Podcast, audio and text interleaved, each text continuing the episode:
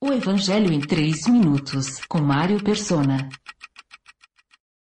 Por que tanta gente é enganada pelos falsos profetas e falsos mestres da cristandade?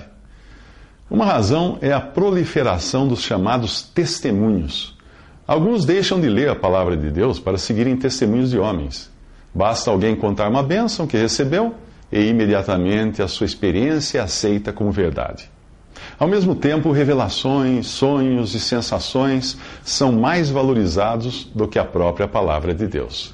Enquanto alguns parecem ter uma conexão banda larga com o céu, outros vivem frustrados por não sentirem, nem ouvirem, nem poderem ver coisa alguma.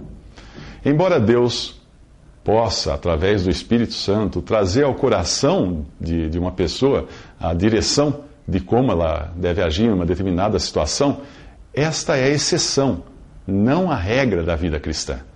Muitos que se deixam levar por essas coisas acabam dependentes de falsos profetas e incapazes de ter uma vida normal, sem alguma mensagem fresca vinda do além. Hoje, o velho horóscopo do jornal ganhou os púlpitos. A carta aos Hebreus diz que há muito tempo Deus falou de muitas vezes e de várias maneiras aos nossos antepassados por meio dos profetas, mas nesses últimos dias falou-nos por meio do Filho. Isso está em Hebreus capítulo 1, versículos de 1 a 2. Jesus ressuscitou e subiu aos céus e deu dons, designando alguns para apóstolos, outros para profetas, outros para evangelistas, pastores e mestres. Isso está em Efésios 4, 11. Deus não mais revela a sua palavra como fazia no passado para Israel, e nem como a revelou aos apóstolos. Estes apóstolos lançaram os fundamentos da igreja, tendo Paulo recebido a missão de completar a palavra de Deus, como ele explica em Colossenses capítulo 1, versículo 25. Hoje Deus usa os dons de evangelistas, pastores e mestres para ministrar aquilo que já está revelado nas Escrituras e nas epístolas dos apóstolos.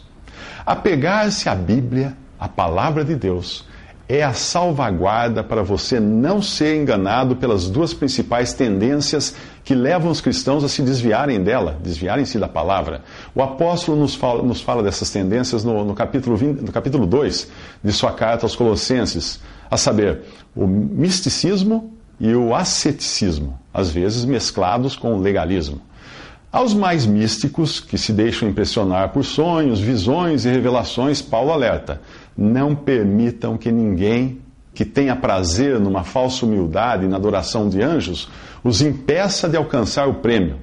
Tal pessoa conta detalhadamente as suas visões e a sua mente carnal a torna orgulhosa. Isso está em Colossenses 2,18. Aos ascéticos, aqueles mais legalistas também, ele diz: já que vocês morreram com Cristo para os princípios elementares deste mundo, por que é que vocês então, como se ainda pertencessem ao mundo, se submetem a regras?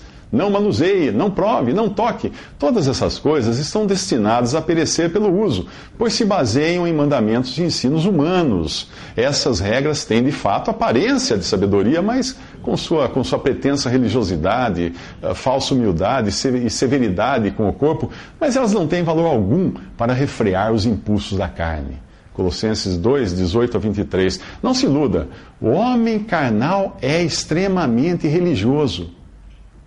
Nos próximos 3 minutos, voltaremos ao Evangelho de Lucas. Visite 3minutos.net. Dúvidas? Visite responde.com.br.